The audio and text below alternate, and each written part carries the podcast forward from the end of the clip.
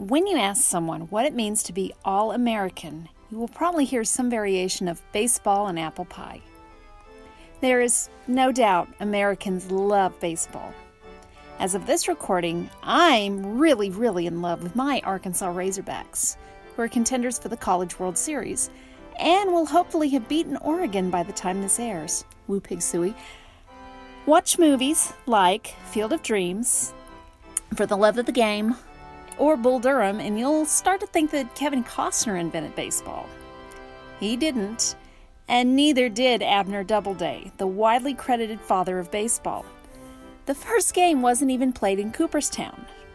I'm Tracy S. Morris, and I am not making this up, although Albert Spalding sure did. Baseball evolved from the game of rounders, which is a popular game with English schoolchildren. Rounders has been played in England since at least the time of Henry VIII. Some 18th century books even call it baseball.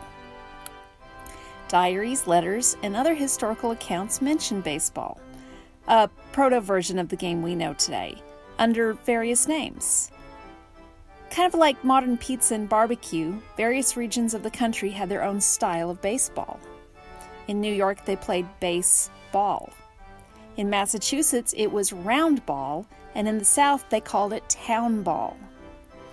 By the mid 19th century, sport clubs formed, followed by an overreaching league to regulate the rules. As baseball gelled into a formal sport, a young man named Albert Spalding distinguished himself as a pitcher. After he retired, he started a sporting goods store with his brother, which is why you've probably seen his name on your baseball glove.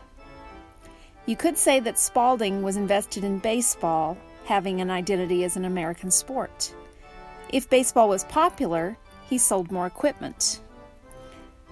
And in his estimation, baseball needed a neat little all American identity, something better than this sport grew out of an English child's game.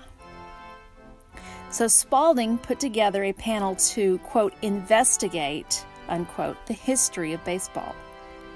His panel included two U.S. senators, one of which was a former National Baseball League president, two other former National Baseball League presidents, and two other sporting goods store owners. So you could hardly say this panel was impartial. The panel chose a story that they thought sounded best. Baseball, so the story goes, was invented nearly whole cloth by a man named Abner Doubleday in Cooperstown, New York. This is why the Baseball Hall of Fame is today located in Cooperstown. The story is entirely based on the testimony of one man who was five years old at the time of the alleged invention of baseball.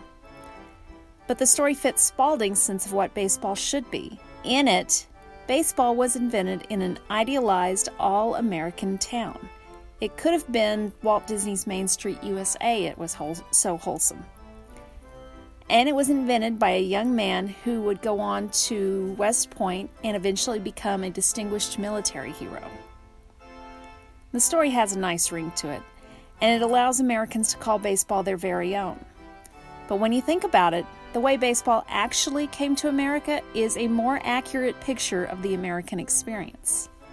Baseball is American as pizza, tacos, or even hamburgers and hot dogs and fireworks from China, and even the Statue of Liberty, which actually came from fa- France.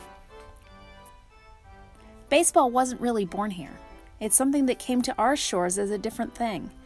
And we took it, changed it, and shaped it into something uniquely American. And that's how we made it our own. Thank you for listening to I Am Not Making This Up. I'm on Apple Podcasts, Stitcher, TuneIn, pretty much wherever you find podcasts, so subscribe. If you like what you hear, leave a review with your preferred podcast service.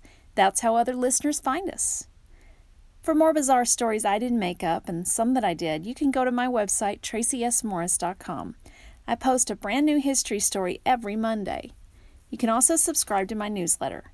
I send out an original speculative fiction story every month. Or check out my short stories and novels there.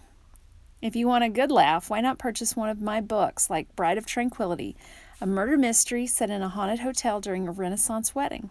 It's available on Amazon, through Yard Dog Press, or Baen Books. And if you have an improbable history topic you'd like me to cover, please drop me an email at author at tracysmorris.com.